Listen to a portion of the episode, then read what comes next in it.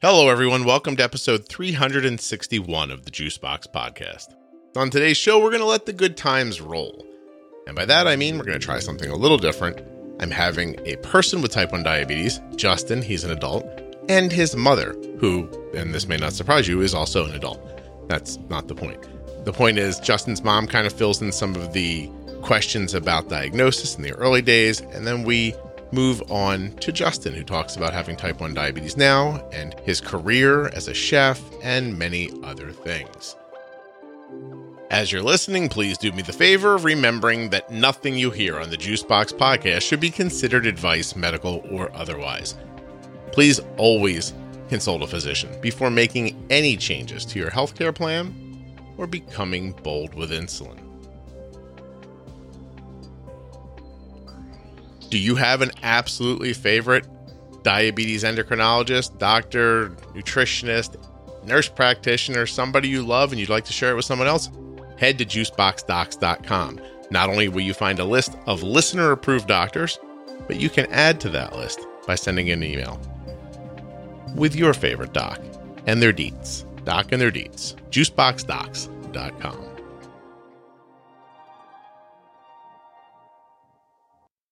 This episode of the podcast is sponsored by the Contour Next One blood glucose meter and Touched by Type 1. Touched by Type 1 can be found at touchedbytype1.org. When you visit their website, you'll see a list of their programs, their awareness campaigns, and how you can get involved with supporting people who have type 1 diabetes. Elizabeth Forrest is their founder. She's a wonderful person. I've met her a number of times, and each time I've come away feeling warmer than the last. And you may absolutely have that experience as well when you visit touchedbytype1.org. Hey, are you perhaps in the market for a new blood glucose meter? Have you been using the same old meter for far too long and you're sort of unsure of how accurate it is? I mean, how long ago was it designed and made? Are you holding like a 10 year old piece of technology in your hand and hoping it's going to tell you what your blood sugar is?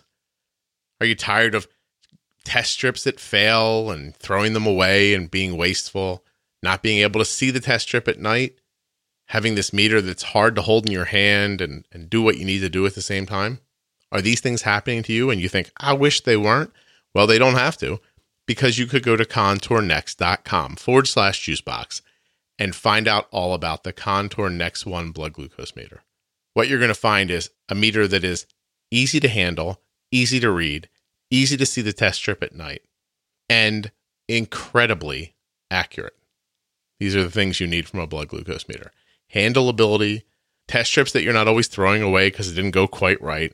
Because this test strip has a second chance. You can go in, hit a little blood, not quite get it all, come back out, try again. It's a great meter. My daughter's been using it for a while now. And um, I mean, I don't want to throw any shade on any other meters, but this is the best one she's ever used head over to contournext.com forward slash juicebox and find out more. There's all kinds of links there, even about savings programs, possibility of getting a free Contour Next One meter. Check it out. Contournext.com forward slash juicebox with the links in your show notes or at juiceboxpodcast.com. When you support the sponsors, you're supporting the show, and I appreciate that very much. Hi, my name is Justin. I'm 39. I've been diabetic um, for 36 plus years. And uh, yeah, it's cold in Minnesota. That's where you're at. Uh, now, also on the on the show is Justin's mom, Corey. Corey, can you say hello? Hello, everyone. I'm Corey. I also live in Minnesota. I don't know why. No, I'm just kidding. um, and I am Justin's mom. Justin is our oldest. How many kids do you have, Corey? We have three, but I consider that we have six because they all have wonderful, significant others. Then your mom's going to be sweet. See, this is nice. Okay. Um, so we'll start off a little bit here. I'm going to kind of do things backwards a little bit, I guess. Corey, can you tell me what you remember about Justin's diagnosis? Yeah, it was actually very memorable because we found out that he was diabetic in a pretty unusual way. We were living in Minnesota, but my husband was being transferred to um, St. Louis. And so the night before we left, my husband was already gone. I was, and you can picture this. I had Justin, who was two, one week before his third birthday. I had Amanda, who was one, and I was pregnant. And wow, so the night, yes, it is. There's not a lot of other things to do. No, just kidding. Um, so what happened was uh, the night before we had been outside swimming, playing, having a good time, and we stopped to get uh, a bite to eat. And unbeknownst to me, Justin is drinking everything on the table. Are you finished with this? He asks very nicely. And are you finished with that? He's drinking everything on the table. And I thought something was really odd, but a friend of mine who is an ER nurse goes, Oh, we've been outside. It's hot. You know, no big deal. Well, by the time we go to get on the plane the next morning, he's again drinking everything in sight. He has to go to the bathroom, and he is potty trained, but he has to go to the bathroom frequently. And we get on the flight and we get to St. Louis. And mind you, I'm by myself with two babies, pregnant. And I think, you know what? Something's not right. So I pull into um, what looks like a pediatric clinic because it's, again, my first day in St. Louis and we know no one. Yeah. I pull in and I sit, you know, take them out of car seats and so on. And I go in and I give them what I don't know, but they should know classic diabetic symptoms. His eyes are very dark. He looks very um, dehydrated. He's, you know, thirsty all the time. And of course, he has to go to the bathroom all the time. And I tell him, I just need to know if this is life threatening or if it's just a virus. And they're like, well, you know, we're really busy. It's 10 o'clock in the morning. We're really busy. We can't see him until about four. Oh. And they kind of look at me like, oh, she's just being overprotective. I'm sorry, you cut out. And um, she's oh, just I what? said being overprotective. Gotcha. And that's not my nature. I usually handle things pretty well. Right. So I'm like, well, okay, I guess it's not life threatening. And bundle them back up in the car. And mind you, it's 100 degrees in St. Louis. It's, you know, summer. Mhm. Um, bundle back up in the car. And I start to drive down the road and I'm like, no, something is not right. I need to get this checked. So I said, I'm just going to take him to the emergency room. But of course, I don't know where I'm going. And this is long before cell phones. Sure. It's even long before MapQuest, if we can imagine. So, for all the youngsters out there, yeah, way before. Um, so, I think I'll just take him to an emergency room. Well, I missed the entrance to an emergency room down the road. Um, but then I see another like high rise clinic. So I go, well, you know what? We'll just go there and I'll see if somebody else will just take a look at him. By this point, he has to go to the bathroom again. We go in, and I just hit a button that I see pediatric. You know, so it's just one doctor on one floor kind of thing. And I go in and I say the same thing. I just need to know if this is life threatening or if this is just, you know, a cold or virus. They were so dear. They took us in immediately.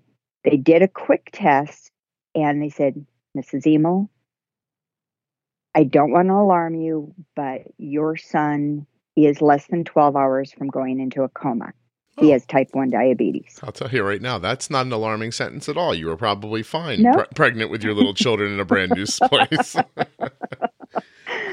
So, and that's what I said. I am not a, someone who panics. So I said, Oh my gosh. And to be honest, I was just so thankful to an know answer. what it Yeah, was of course.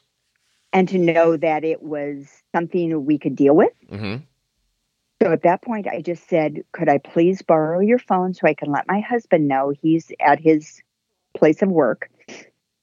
And can you please give me directions for where I need to go?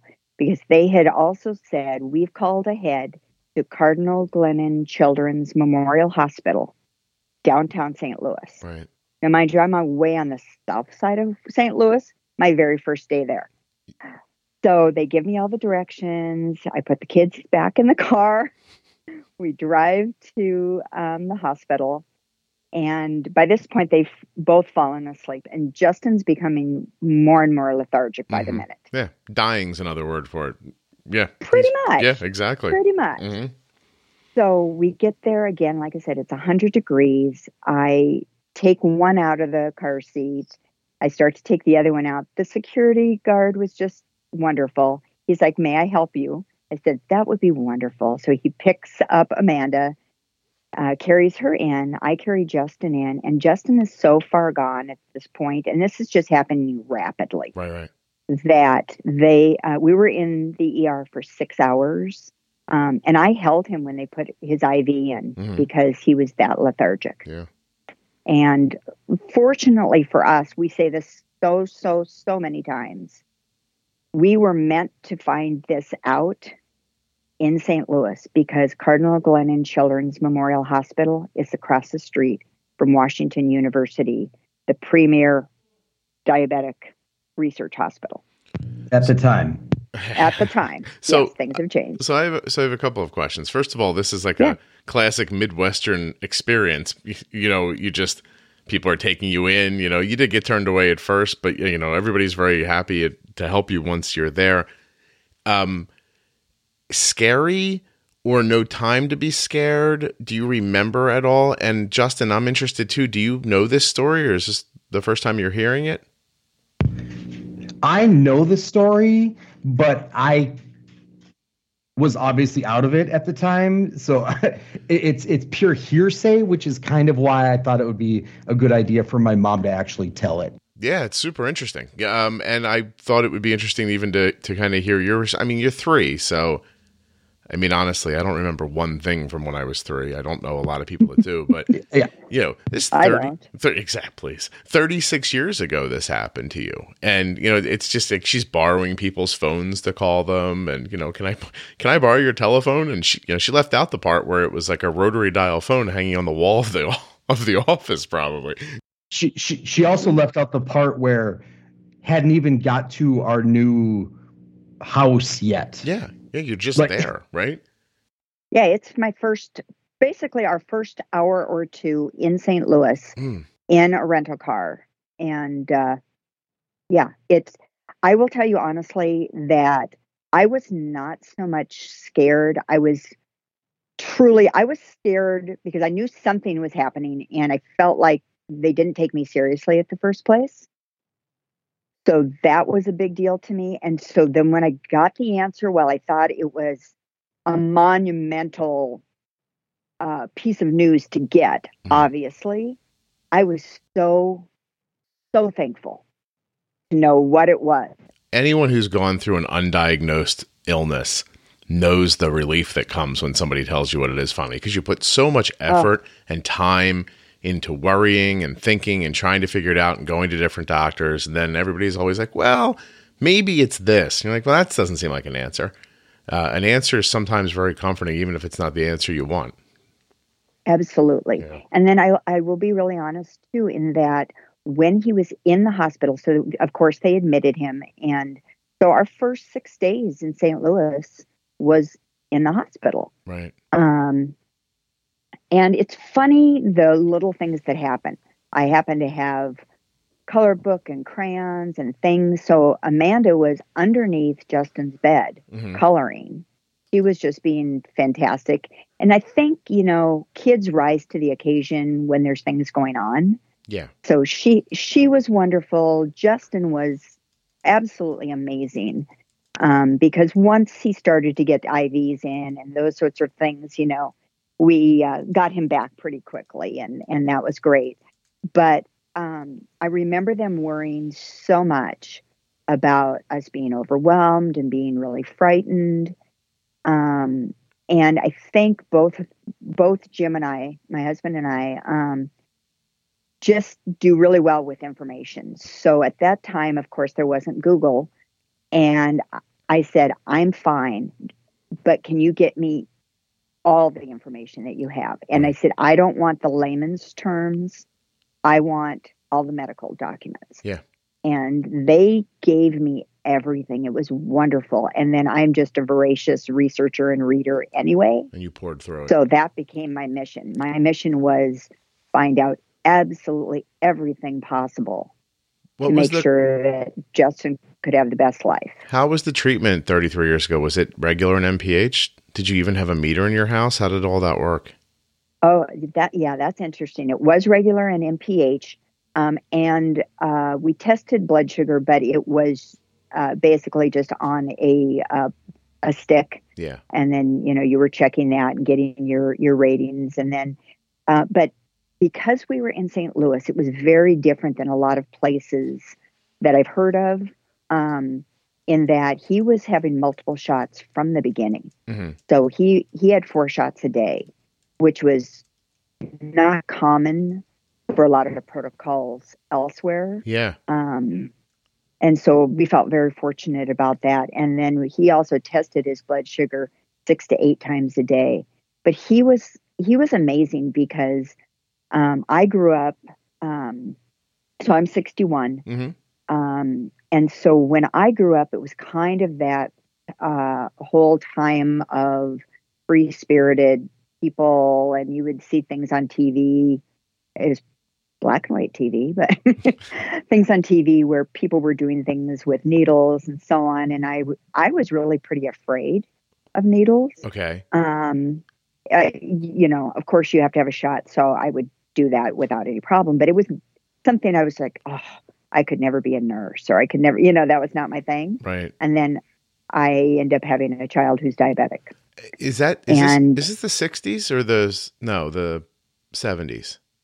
For him, he well, when I grew up, or when he was Oh, no, born, he was born in the '80s. He was born in the 80s, but where you when you're talking about your growing that time period Yeah. for yourself? So, well, I lived in California at the time, so I was I spent a lot of time in San Francisco and so on. hmm And that would have been like for me, I was in the hospital, uh, San Francisco General, for uh, a complicated elbow surgery. Okay. Um, and that was right in the time, it was like 1967, 1968. Gotcha.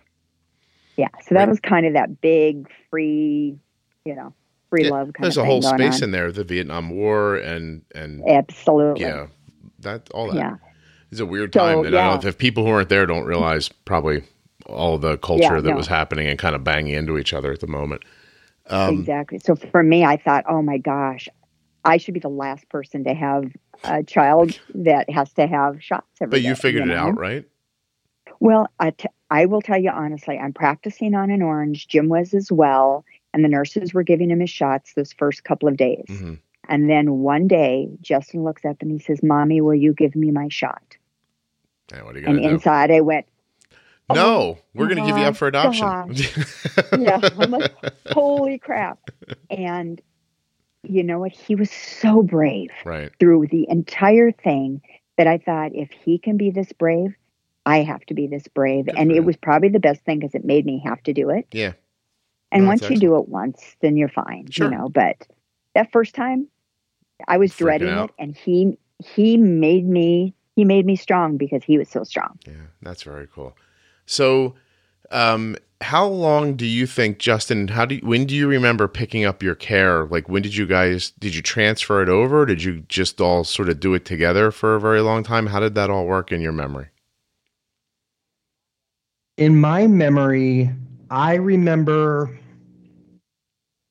I remember starting to give myself shots like eight ish, Mhm. nine ish, somewhere in that range.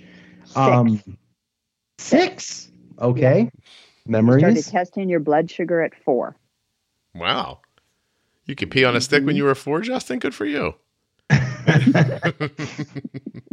um, yeah, I, I, I feel like it is, it, I feel like, it, I mean, not full control, obviously, but I, I remember doing a lot like as soon as I could okay. kind of thing. Um, because self-sufficiency or something, I, I don't know. Um, It's just something you were trying. You, you you were inclined to try it even at a young age, and you did. yeah, I mean, still, I mean, to this day, I don't, I don't like needles either. Like, I, I go, I go and get my blood drawn at the doctor's, and I like have a nervous, like, I don't want someone else st- stabbing. I'll stab myself. Thank you very much. Like, I don't need But- you doing it. Yeah. you're right. Um, but yeah, I, I remember doing. I, me- I remember doing a lot of it since as as long as I like. I don't remember not Doing ever doing it. it. Yeah. No, I hear that. Exactly. When did so Justin t- in today's like world, you have a pump, you have a CGM, like is that how you manage? Yep, I, I tandem. Uh, I'm I'm on old I'm on old tech uh, G4 and uh, Dexcom G4. Okay. How do you find that still? I love it. Yeah, it's amazing, isn't it? And that's something that's that's real perspective, actually, Justin. Because I I was talking about this with someone the other day, like literally the other day, where you um I, it was with an old school person who'd been around diabetes for fifty years, and they were mentioning how uh it freaks them out when someone says, "Oh, you know, my Dexcom lost its uh, signal for ten minutes. This thing, it's a pain in the butt." And the guy's like, they have no idea what they're. I mean, I guess like, he said it's relative to their life. I guess he's like, but they have no idea how far we've come so quickly. Ab- absolutely. Yeah. Like you That know, is I s- so true. I started listening. Actually, the, the first podcast I listened to of yours was the because it popped up in my like Google News feed about Costco carrying G6 stuff. Oh, I remember that moment in time when that happened. Yes, and and I, I that was the first podcast I ever listened to, and and I was like, you know, I'd had I'd had a Dexcom for a while and a pump and yada yada yada, but like, and I and again I I come from a strong, like, I we've been pre bolusing since I was three yeah, like taking a shot half an hour before meals was kind of always the thing. common. Yeah, So like people who've like never heard of it, I'm like, what? Like confused. Like I've I've known about that since 1983. Mhm. Like, but I started listening and it, it it immediately kind of kicked in a gear.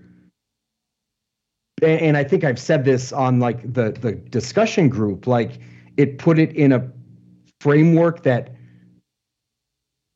put a a technique to all of the information that I knew, if that makes sense. no, it does. I'm glad too. Um, because it's like I had all the tools, I have all the knowledge. Like, why are my A1Cs eight and a half Mhm. or whatever? You know what I mean? Of course. Um, but I but but the one thing I didn't have, like I had the old Dexcom G4, so I immediately went on a search because I I went too bold too early real fast and had some bonkers lows Mhm. some like real hardcore like Van Gogh kaleidoscope type type situations. Um so that my my girlfriend has a friend whose daughter is diabetic and she got me a G4 with the share function Okay. cuz I never I never had that. Right. So like once I had some bonkers lows, I'm like, I need other people to be able to see this, Mhm. like what's going on with my sugars, because I'm being all crazy. Um, yeah, so like I thi- just this year, like I've kicked it into gear, and now my girlfriend can see my numbers, and my mom can see my numbers, and like, And Yeah, you're, and you're managing really well on on Dexcom tech that's two generations old. Yes. What were you able to? So this this time you're talking about, it's not that long ago. Like you've only been listening like inside of this calendar year. Is that right?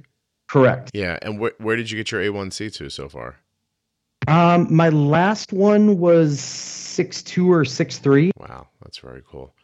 and Um, and I'll be honest, like like I was tracking it on Clarity and and and Tidepool, and like I've I've now I have all the things um basically that that I can that I can work with my G4. right. That's excellent, man. Um, how's your variability and your time in range? Is it does it always get better, or are you having trouble with it? Uh, D, uh, variability is I'm I'm working on Mhm. that. That's kind of the hard one. Time in range. I mean, my 70 to 120 time in range is isn't as great, but if I put it to the the standard, like on my clarity, I put it to 70 to 180 because that's what all the doctors like to look at. Yeah. And then I'm then I'm sitting at like 80 percent. hmm That's really great. You know what I mean? Yeah, congratulations. That's wonderful. Now, Ma, I, I need to stop you for a second. Mom, is this, how does that feel to you? Is he's an adult now, obviously. and Mhm. and you're you know you're probably far removed from day to day being in contact with him about it but i want to know like does it feel any different being 61 to hear that he has a 6'2 than it would have been if he was 10 and this was happening Oh yeah, I think I think a lot has changed. Our goal always from the beginning was to to educate him you know enough so that if he was invited to a birthday party or he you know had an opportunity that they were doing a field trip at school Mhm. You know we didn't have the technology that is available now Right. so if he was in charge i mean he had to learn pretty quickly how to be in charge and what choices to make for food and those kinds of things but it was really important to me that he be able to know why to make the choices that you make Yep. and how it would affect Mhm. but he he literally said to me was this a year ago justin that or, or maybe even shorter than that? He goes mom i have a present for you. It's you know 30 you know 35 years too late but here you go. And this was the first time i could actually see his blood sugars through the shared program. Oh, that's cool. Where there's so many parents now that like you were saying you know oh if they can't see something or something goes down for a short period of time and they kind of panic Right. and it's like that was old school all the time yeah i mean anything that he did or whatever we did not want him to be in this you know bubble or cocoon uh, type of life we wanted him to be able to do anything and everything that he wanted to do Right. but that meant he had to know what he was doing too Yeah. and he was he you know he's he's smart smart man and uh, he was a pretty smart young man. Um so he took those things pretty well but i think we tried to understand that there had to be grace within that those choices and those decisions too as part of the learning process. Justin do you think you're i'm um, sorry i'm sorry i cut you off. Um, no no no. Justin do you think that your A1C being in the eights is a product of that was expectation as you were growing up. So you were hitting expectation in the eights at one point. That was what they told you, and now they, and then they said sevens, and they always push the number. But was it not? Because it doesn't seem like to me it's a lack of your understanding or lack of trying. I think it was a. It's. I'm going to ask you, like, was that just because that was the goal? I'll be honest. Like I, N- no. I mean, my, my goal was never to be like my. I I never. I always wanted to be good. It's not like I was like I'm gonna be crappy, but like, like have like having having knowledge and having the, um, direction to use the knowledge are, are two different things. Okay. So like I mean like even even my mom said it with diagnosis like I don't trust what they said. Like I I can't tell you how many doctors I've gone to and within 15 minutes or endos 15 minutes gone I'm going to have to teach this person something like I'm out. Yeah. Yeah. I'm here You now. I'm know- teaching the doctor. Great. And I Yeah, don't. And, so- and I'm so- not exactly lighting the world on fire. So what does that say? Um, Right. yeah. so so like i i i kind of had a distrust of like don't when i when i got my first under seven eight when i was like the the first one like the like i teared up. It was like a six four or six six or something. It was first one under seven in my whole life Yeah. this year. Like the doctor she looked at me and she went i don't know if this is good. You know usually when when patients get under a seven you know risk for heart stuff goes up this that and the other this that and the other. And i looked at her and i went for type ones or type twos? And she kind of stopped and went you're right. Like and then and then she like immediately got on on my page because she realized she's not talking to someone who's needs to take a bunch of pills to get a six six Isn't that funny? or whatever. You know what i mean?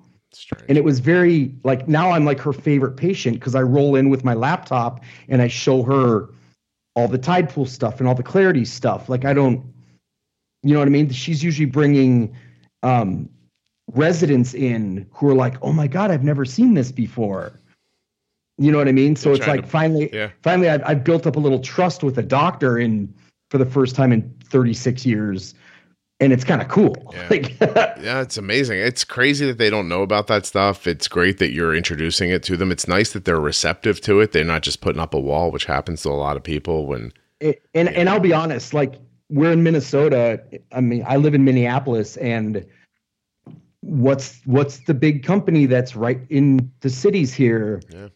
So like I, I walk in with a tandem pump and they are confused. It's very true. Medtronic is. It's like if if if Minnesota if Minnesota had a a, a, state uh, insulin pump, it would be it would be a Medtronic pump. I think. It's Oh, absolutely. And and like I was supposed to get a pump years and years ago, but I it was they're like, "Oh, go to the IDC," which I maybe they've changed, but they were, you know, I went to the International Diabetes Center that, that's really well known here, and they're like, "Oh, you need 3 months of exact logs and you pretty much have to get an A1C under 7 before we can even think about getting you a bump. And I was like, that makes zero just like you think. Yeah. Like that makes zero sense. that is what- some what are you old-timey talking about? thinking. That's for sure. Well, it, Oh. it's definitely backwards. Yeah. It's backwards. Right. Well, it's it's if they don't understand, then we can't give them more to understand. In in, in hmm. and I don't know. I, mean, I feel like I say it a million times, but they either give you incomplete or wrong tools.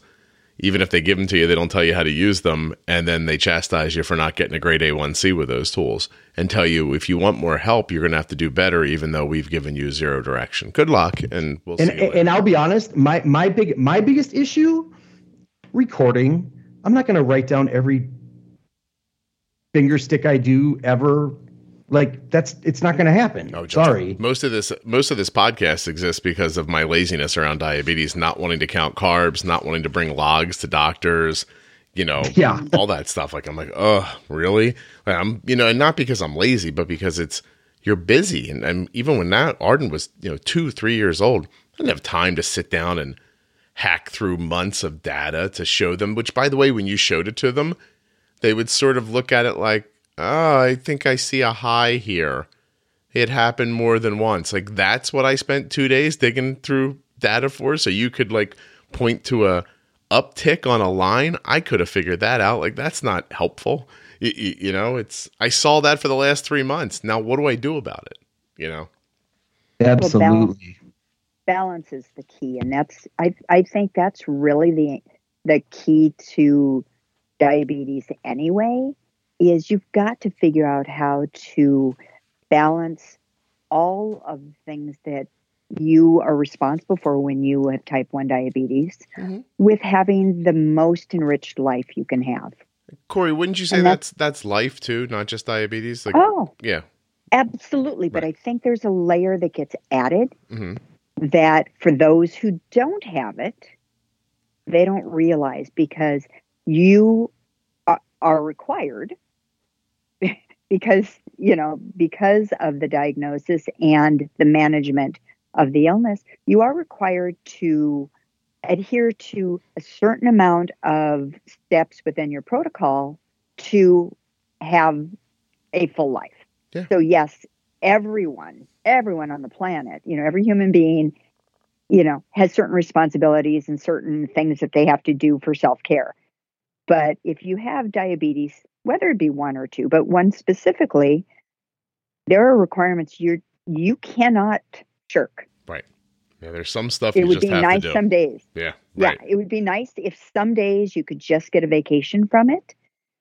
But as a parent watching a child or other people, you know, um, never, you know, for Justin to never get a vacation from that, hmm you know, kind of, kind of breaks my heart. It's sad. There's nothing I can do about it. But man, if I if I had one wish, you know, eh, well, first of all, he wouldn't he wouldn't be diabetic. But Hey, second, how nice is that, he could just Justin? She to- didn't wish for money. That's really cool. He knows me. I would never wish for money. So there you go. I thought you were going to say if I had one wish, What I'd do is I'd wish for three more wishes. Then my first wish would be that no matter what happened, I couldn't die before I made my second wish, and my second wish had to come true. My second wish would be that I'd have unlimited wishes. Then my third wish would be for no more diabetes, because that's I have it worked out that way in my mind, Corey. In case I ever meet a genie that comes out of a bottle, yeah, I definitely know what I'm going to say because I figured I would get flustered in that moment and just ask for like a Sunday or something like that, you know. Um, so no, I, think Justin knows that would be my that would be my big wish because of course, yeah. um, it's just one of those things that even just a break. Gosh, I think it would be wonderful. hmm But now, Scott, remind me, how old are your children? My daughter Arden, who has diabetes, is 15, and my son is a sophomore in college. He's going to turn 20 in a couple months. Okay. So picture this. Justin knows what he's supposed to do. And, and he, here's the thing knowing what you're supposed to do and always doing it it may not always be the same thing, Sure. too. And, and I think that's just real life and us being human beings. But imagine, you know, they go off to college, and well, we just happen to be in Minnesota, and the college he goes to is all the way down in Louisiana. Mm-hmm.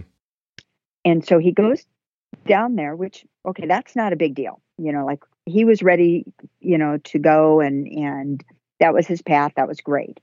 But our insurance didn't have any affiliation with anything down in Louisiana. So when we dropped him off, their only advice was if he has any medical needs, he just needs to go to the emergency room Jeez. we we had no doctor that we could align with no one that he could go to and it would be partially covered nothing This is going to be over before it starts. I just want to remind you to check out Touched by Type 1 at touchedbytype1.org. And don't forget to go check out that Contour Next One blood glucose meter at contournext.com forward slash juicebox. That's it. Just a reminder. Right back to it. Let's find out what happened to Justin when he went away to college and learned how to be a chef, by the way. Ooh, wait, was that a spoiler? Hmm. All right, well, I don't remember now. So if it is, sorry, Justin's a chef. And if it's not, I should be paying closer attention.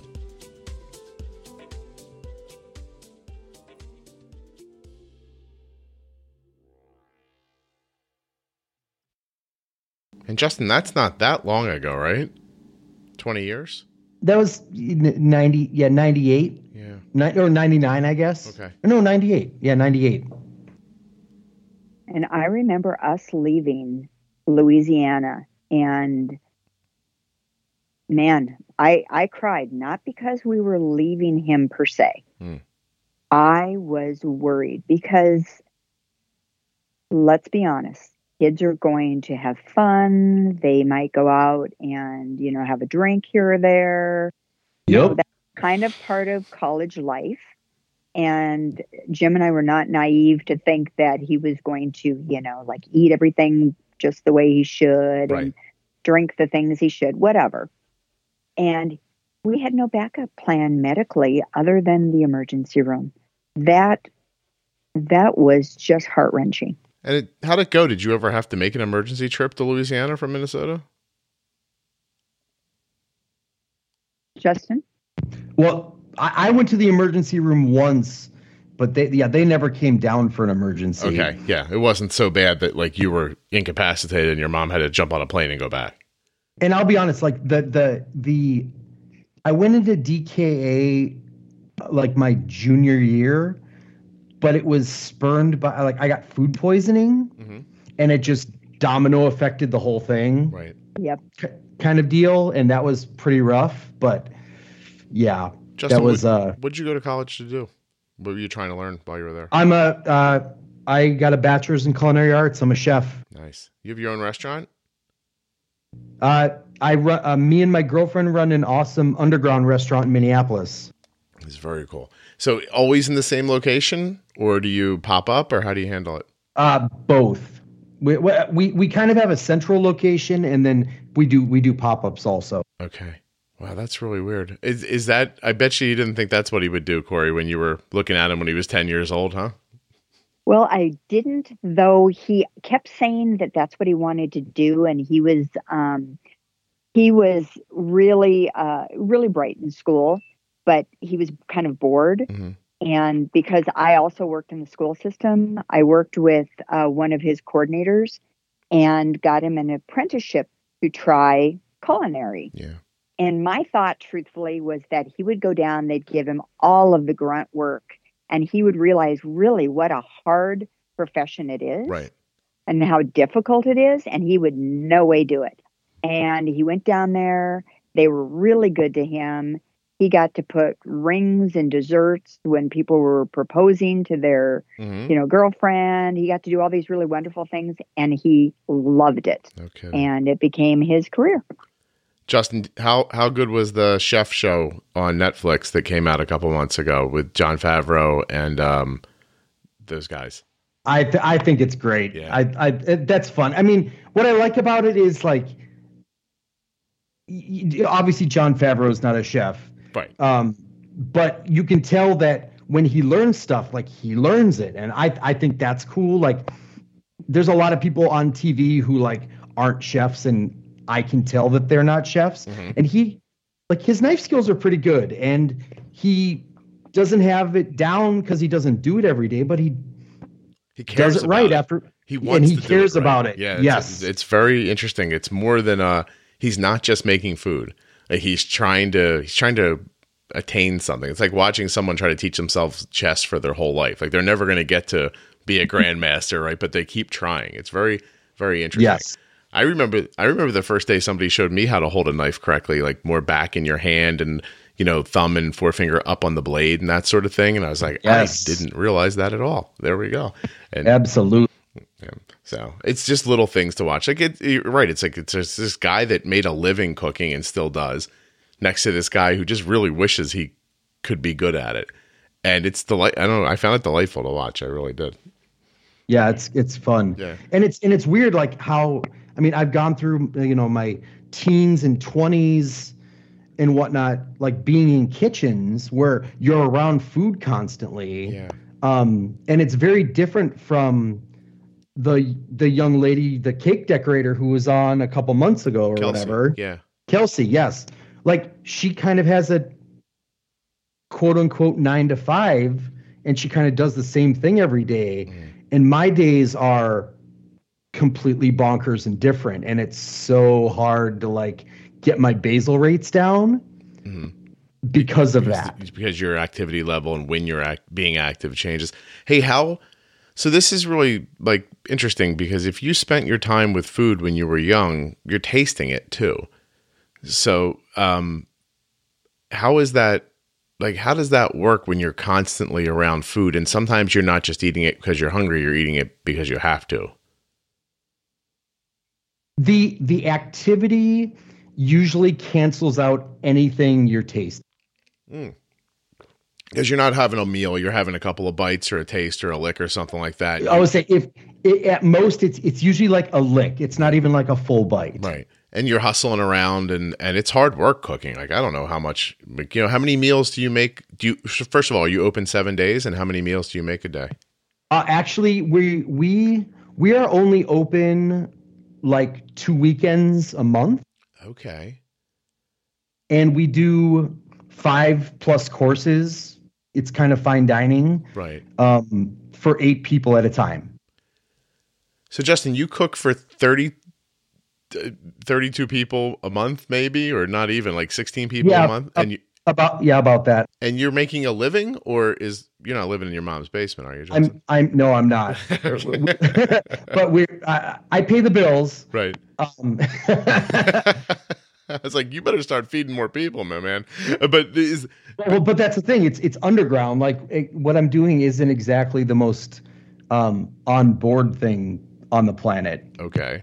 So, So pe- I, I I can't. And and our food culture here, like if I were where you're at, Mhm. I could probably do five days a week because there's more people and more people probably interested. Ah. But here, there's a lot of people who say they're interested, but then when they say, you know, because I don't, I don't.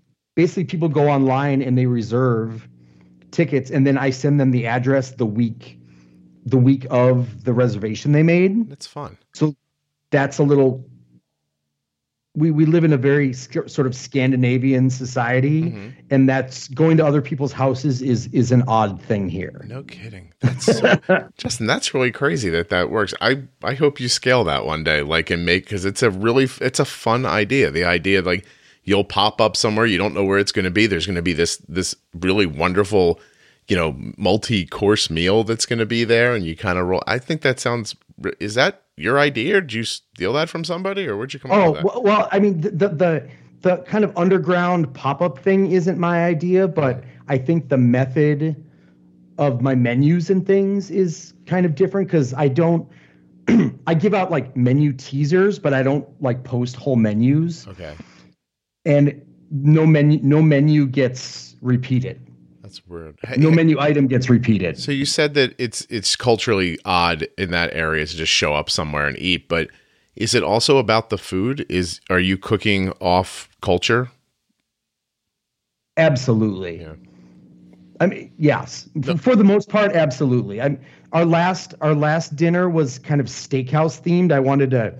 It was kind of an homage to an idea I had a decade plus ago, but it was it was like steak. It was like steakhouse food Mhm. that I wanted to turn on its head. I guess. So there was like a wedge salad had like a mosaic of slow roasted tomatoes and gorgonzola and a romaine i- uh, romaine sherbet and smoked tomatoes and smoked sherry vinegar and yeah i mean it was very on its head in a lot of ways which i just it's it's creative and fun Yeah, that's really amazing. I I I went to you know in high school. I just had technical school, took baking for a number of years, and um, I really enjoyed it. I wasn't good at working in the world at a bakery, um, but it was the getting up early in the morning thing. It just it threw me for a loop. I was like, I'm not absolutely I'm not starting work at 1.30 in the morning for the rest of my life. Um, but I enjoy it enough that, you know, I cook at home and I am the person who cooks here every day too. So there's an episode of the podcast that went up today that I edited after I made dinner last night. Like I made dinner, cleaned up from dinner, packed it away, ran upstairs, finished the podcast, put it online. Um, you know, See, and, and like I was talking about my basal rates, like, you know, you talk about stress and adrenaline like affecting blood sugars. yeah. Um, like my Friday night dinners are like the first run at the new menu. So like my stress and adrenaline are out out they're they blow the sky away. Right. And my my basal rates are minuscule Okay. like they're a third they're a third of what they normally are When you're working like that. when when i'm when i'm working so i i have like a it's literally called friday like basal rate Mhm. profile it says friday but i can't test that because i won't have another friday for two weeks So, so And it, then it works or it doesn't. i've got one i've got one for saturday that's a little higher and a little different because the nerves of how the food might turn out or might be plated or whatever like i'm a little more comfortable with it right. so they're higher Yeah. but those are different than like my normal day Right. because they'd be way too low for like a normal day Not something. so it's like i'm always wrestling i'm always wrestling with that like we had a we had a dinner a saturday night in like late july where i was plating food. Again we have eight people at my dining room and my girlfriend is i'm plating and she's feeding me m&ms because my blood sugar's at like 62 for three hours. She's just pushing M and M's through your lips while you're working. Yes, and and like I I couldn't get it I couldn't get it above 70 for 3 4 hours. And then when the dinner was done, I crashed. I crashed so hard. And and I was like I was just an emotional low mess because I was stressed out and whatever. And like I FaceTimed my mom like laughing and crying just because it I was like my mom has to see how ridiculous everything is right now. And my mom's just like staring at me in the in the phone going eat some food Right. eat some food like being mom and i'm like just look at i i'm eating food just ah! you know i was like i was like having like a, a meltdown but i was like i was like 40 yeah Do you think that while you were working, the adrenaline was probably the only thing keeping your blood sugar at 70 even? Probably. Yeah. It was it was crazy. I mean, it everything about it was was trying to trying to knock me down. It was it was crazy. But but I can't I can't basal test it because how do you basal test something twice a month? Right. How was the food though? Oh, it was awesome. Yeah, of course. That's great. Uh, today, Justin was taken to the hospital, but the meals were fantastic. Uh, more Yeah. than 11. Yeah. He seems happy, even though he's dizzy. And Well, and it's fun because like I have like my my my sugars now like show up on my watch and whatever. And Sure. every once in a while we'll have a type one or parents of a type one that come to a dinner and I'll be like, where where are they at right now? Or where are you at right now? And I'll be like, I'm here. And they'll be like, Oh my God, you're doing all this work and you're 102. And I'm like, Yeah, this is great. that's so cool. I'm glad. And, and not to, but you know, we're coming up on the end a little bit. I do want to understand the podcast has been helpful to you because you're, you're in, you mentioned the, the private discussion group on Facebook, which by the way is astounds me every day. 1700 people now. I watched a woman ask a question this morning. I read through everybody's responses and I just responded. I'm like super proud of everybody. This was a, a really amazing thread. The way, um, like not one misstep in the in the um in the responses. Like you know, Nice. you know, it's sometimes online. You're like, you know, somebody will respond, and like three of the people you're thinking like, oh, they're just guessing. They don't know what they're talking about. Even this was like watching four or five brains come in who shared a thought process, and they were thinking of different ideas and adding on in valuable ways. And by the time the thread's over, the original poster completely understood, was comfortable. They had literally fixed her- problem. And um, I'm really proud of the people who listen to this podcast who go in there and do that. Not that you have to or anything like that, but there are people who are motivated to do it, and they they speak in the language of the podcast. And you alluded to that earlier, like having like direction for the tools. Um, Totally. Yeah, I was hoping you could tell me a little bit about how that's changed things for you. Well, it's it's things. I, I guess it's it's well. A it was you know m- moving the the high line down to 120. Like I didn't I didn't nudge mine down. Like I think I listened to the two two podcasts and it was at 120. Like From where? Where did it start? um I it was probably at at 180 or 200 Mhm. just because I know like 220 is ridiculous Right. but um but it was it was more of don't let me think it was the it was the old school idea that you're always going to get high after a meal hmm Like that And- was and- unavoidable. Well like that that i just thought was that's that's all that's what everyone's always said no one's ever said no you can make it not do that right. You know what I mean? Even though in my brain, in my brain, like the first time I got a CGM and a pump, I was like, oh, I can figure this out so it flatlines. Right. Like that was the first thing in my brain, but then I was like, I can't figure that out. And A, I A, I can't figure it out, and B, I don't have the time to figure it out. Yeah. Well, I, So- think that I do say that a lot, Justin. I really think that a great deal of the credit to me figuring this out is that I had the time to. I think Sure. that's important, you know. But yeah, I was I was always like, oh, if I eat a carb, I can figure out exactly how much my blood sugar will go up. So then I can I should be able to then reverse engineer that to know exactly how much insulin I need. Yeah. And yada, you know, that that's all what's going through my brain when I first get this stuff. But then it's it's still, you know, big spikes and this, that, and the other. And I guess I never looked at it kind of as going on the offensive versus being on the defensive. Yeah, that's something. It's just simple little ideas that that um that paint a picture. I have uh who did uh I can't, it's funny the name just like was it Frazier? Who who did Ali knock knock out flat? Corey, you'll know. Who did Muhammad Ali lay right out on his face? It was Joe Frazier, right? thinking. I think it's Joe Frazier. Right. Yeah. So I use that old I use that really famous photo when I speak in public. And I just put it up and I'm like, look, you got to punch first. Like you can't lay back. You know, you want to be the one dictating the pace, which is a very sports oriented theme, but you know, there's an idea of you don't show up on the field and like try to stop somebody from scoring. You show up on the field and try to run them over. And Sure. and, and at least then the pace is yours. What happens next is based off of what you did and you're not blindly like not just defending, but defending against something you don't really understand what it is or what it's about to do. You know, it's like you know, I, I think. But it's even, a, but even Scott, um, you having a, this podcast is such a blessing to so many people. I mean, think of how many people you affect and and people you don't even know of, you know, that are affected by by people who listen and follow you and and so on. That impact that you are having, it has a ripple effect, you know, far beyond what what you can even imagine. That's very and kind of you. If one day makes a difference in someone's life, Yeah. that's huge. No, I know. I try not to think about it too many. much, Corey, because it makes me sad. Like, or not sad, I get like weepy. And hearing someone's mom say it, Justin, it almost made me cry. Like when people when people come on and like, "Yo, man, the podcast helped me," I'm like, "Right on, that's great."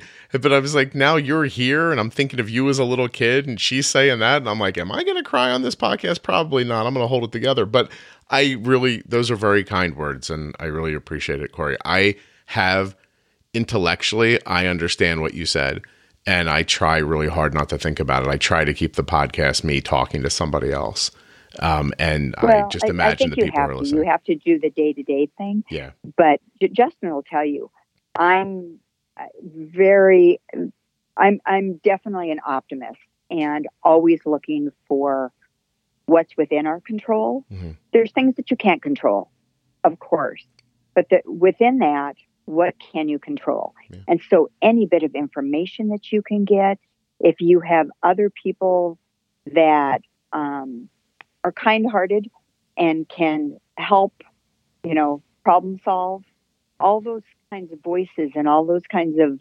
pieces of input just help people be more successful. And we, you know, we just the bigger the community and the more knowledge that's available, the more people are helped. Yeah. And I think that's that's the bottom line at the end of the day. it's very cool. I was um, in Kansas City this past weekend speaking, and uh, I did three sessions. I did a, a, a one session that was about just thinking differently than maybe you had been, you know, talked to about this so far. The second session was like a breakdown of the ideas, the podcast, and the tools, and sort of how to put them into practice. And then Nice. the, the third session, I did a Q and A, and people just ask kind of real life questions from their, you know, their their management. But when I was done, I went into a fourth session where I spoke to the the kids that were there, like teens. And you know, I sat them like I didn't stand up on the stage. I like brought everybody into a couple of tables and we sat together in a quiet room, you know, and I just told them, I'm like, you know, look, I I realize that up until now things are not going well for you. And everybody who you have to trust seems like they don't have the answer and that's making you feel like they don't know. So my concern was that I was going to say something new to your parents today. They were going to come home excited and then you were going to look at them and go, "Oh, there's that old man again trying to get me to do something, but he doesn't know what he's talking about, you know?" So I said, "I'm going to explain to you what I told them." And that was my goal for the talk, but midway through, kids had 12, 13, 17-year-old kids had paper out, they were taking notes like they were writing stuff down. They wanted That's better. awesome. they wanted better for themselves. They just didn't believe it existed. And um and i think i made them believe that it existed. And i just felt very good about that when i left. Like the whole day was terrific but like talking to those kids made me feel good. Yeah, that was like the icing on the cake it for really sure. Really did. It made the flight home easier is the, the way i would put it. When i'm exhausted and now sitting on the plane going ugh yeah, but you know, when you're mentally and physically exhausted because you've done good things, that's a great feeling. It, it was. I had a wonderful weekend actually, and, and it was very fulfilling. And and I think I impacted people, which um, to me is great because I, I feel like if I move around the country in enough places and talk about stuff like this, then those people, like you said, Corey, will start talking to each other, and then one day I can stop doing this podcast. Um, you know, when when it when people's lives don't start, you know, with expectations that are not great and no tools and things like that. That that really is my mm-hmm. goal. So Well, and inform- information is so powerful. Hmm. no, of it course. really is. Corey, do you listen to the show ever? I do. Not I on do. the same fact, phone, though, right, listening- Justin? We need two downloads for each per. Like a person is a download. Okay, never listen together.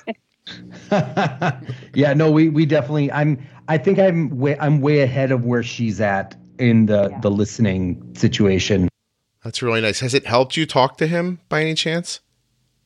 Um, I don't know. Justin, and I, well, I feel, I mean, we've always been pretty close, hmm and I feel like we can talk about anything. And um, I think he knows at the end of the day, whatever it is, uh, we always, always have his back Yeah. and always want, I think, just generally for him to be happy and healthy and to um, be able to, you know, really pursue his dreams, whatever that is. And we say that for all of our kids. Yeah. Um, and we're fortunate because they're all grown and honestly, we like, we love hanging out with them. You know, Oh, it's a good nice. time. Oh, I'm glad to hear that. My kids might talk to me when I get older. Um, di- were you, keep, Corey? Were you keeping up with management, or has the podcast kind of moved you into this where the space is now?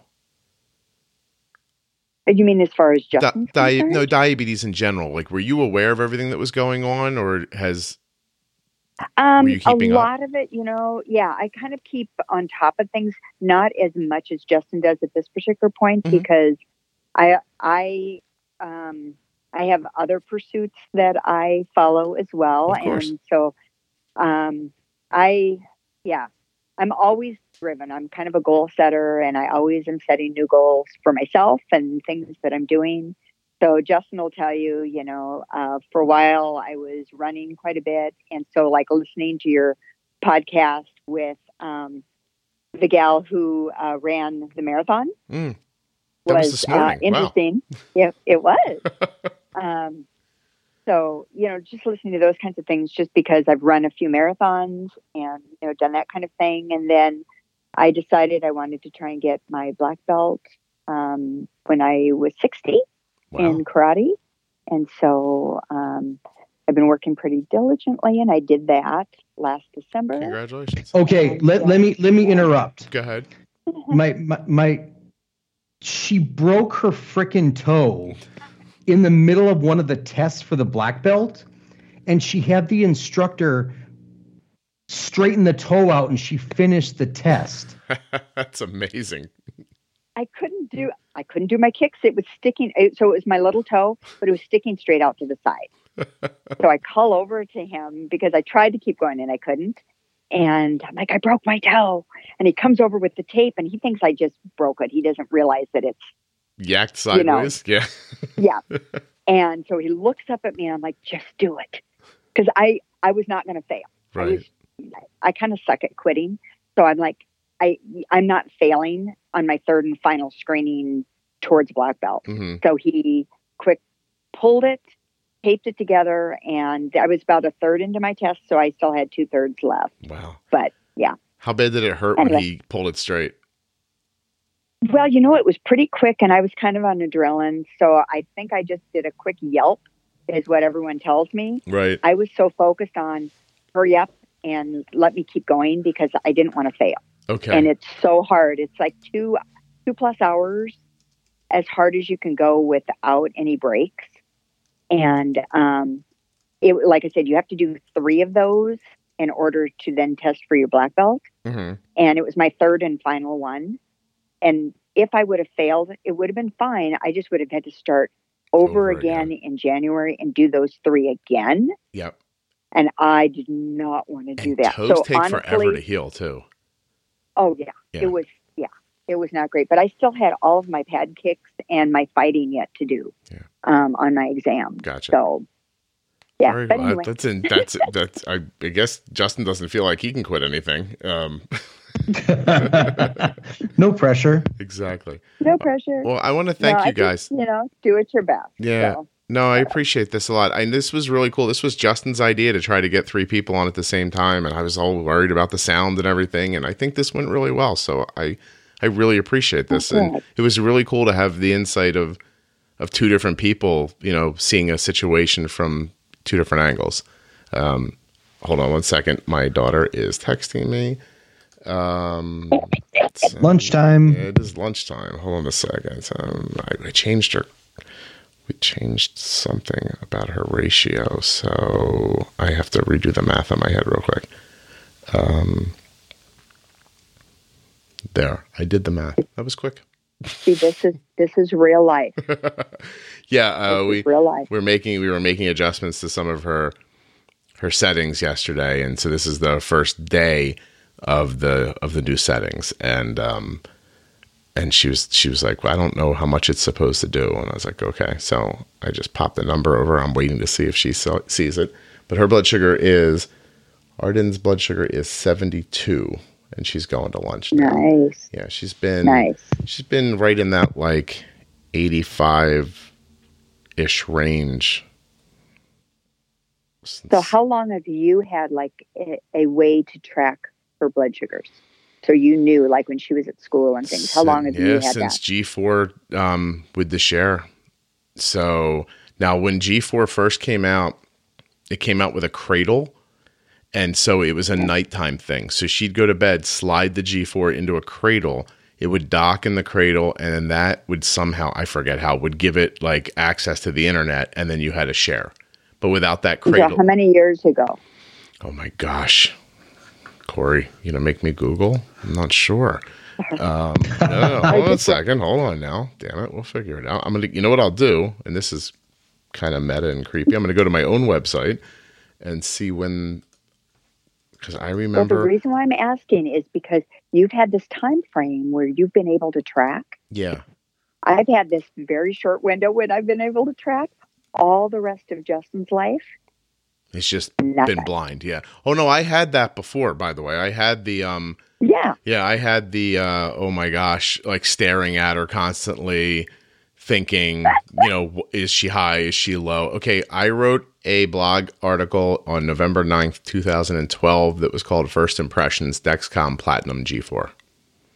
nice. So I guess Nice. about that long. Now she was diagnosed in 2007. So eight, nine, ten. So I went five years without without it as well. Yeah, Not great at it, by the way, uh, A1C wise. I'm I'm even looking Yeah. now. Oh my gosh, look at this! I haven't looked at this in a long time. Like, there's a picture here of her blo- of her blood sugar being like 250 overnight, and, and but a pretty stable line. And I'm probably like thinking back then, woo! look at look at but this. you are you are right. They Yeah. did not want Justin's A1C to to get too low. right? They absolutely didn't. And um, we would have some times where he would play hockey when he was little. hmm He'd play hockey, and then we'd have to feed him a lot before we'd go to bed. And he would wake up with the worst blood sugar in the middle of the night, Yeah, screaming. yeah. I Um, um we I could not we could not feed him enough. I just helped a um a family whose son plays ice hockey and um he's doing really well now but we had to like it was tough like we had to throw a lot of the a lot of the ideas from the podcast needed to get like Yeah. thrown at it and then you really had to look at it watch it happen figure it out because you know that it, this, this adrenaline and then there's a fall off and there's so much exertion and then there's you know super hungry after the hockey game and but there was a lot of things going on there yeah, it's a big mixed bag for Um, ma- sure. Made me happy my kid didn't play ice hockey when I was doing it, to be perfectly honest. I was like, oh, jeez. Oh, but we figured it out. I mean, I think that's the important part is that it was, in the end, when you look back at what happened to those people, it was timing and amount. They were just, they were using their insulin at the wrong time. They were always chasing lows and chasing highs instead of being in front of them and not defending and blah, blah, blah, all that other stuff. Um, yeah. Well, we yeah. Yeah, I really crazy. I'm having a great time, but I have to go. I'm I'm out of time on this side, so um, So I we just are too. I just really wanted to say thank you again, and and I appreciate this. And Justin, congratulations on having a really unique business. That's uh that's really cool. Yeah, totally. And, and anyone who's out there listening, come find us on the interwebs. How do or they find you? Facebook. It's uh scherzomn.com, uh, scherzo like music, S C H E R Z O mn.com. And uh, we've got a Facebook page and Instagram and Twitter if you're into Twitter. And yeah, it's pretty cool. Justin, I'm working not- on I'm working on a marketer. What was that? What was that uh, URL again? Give it to me one more time. Oh, S C H E R Z O Z-O. M N dot com. O-M-N dot com. Is this so the man can't find you? Um, all right, I'll figure it out. Yeah, I my my my girlfriend gets mad at me. She's like, "Why'd you have to pick such a something people can't pronounce?" I'm like, "It's scherzo. It's it's Italian." Like, she's like, "Yeah, the only people who know that are people who are into music." I'm like, "Fair enough. Okay." oh my god! All right, Justin, I'm going to ask you to email me that link because I don't seem to be able to get it right. But okay, uh, but uh, seriously, send it to me. I'd love to put it in the show notes and help people find you. Okay, Yeah, cool. sure. Thank you. Absolutely, Corey, uh, Justin. I hope you have a great day. Thank you very much for doing this. Awesome. Thanks, Thank Scott. you very much. Take care, guys. Thank you for doing what you do. Oh, you're very kind. I, I appreciate it. Thank you. Huge thanks to Justin and Corey for coming on the show and sharing their experience with type 1 diabetes. And thanks to the Contour Next One blood glucose meter and Touched by Type 1 for sponsoring the show. There are links in the show notes of your podcast player or at juiceboxpodcast.com if you'd like to find out more about the sponsors.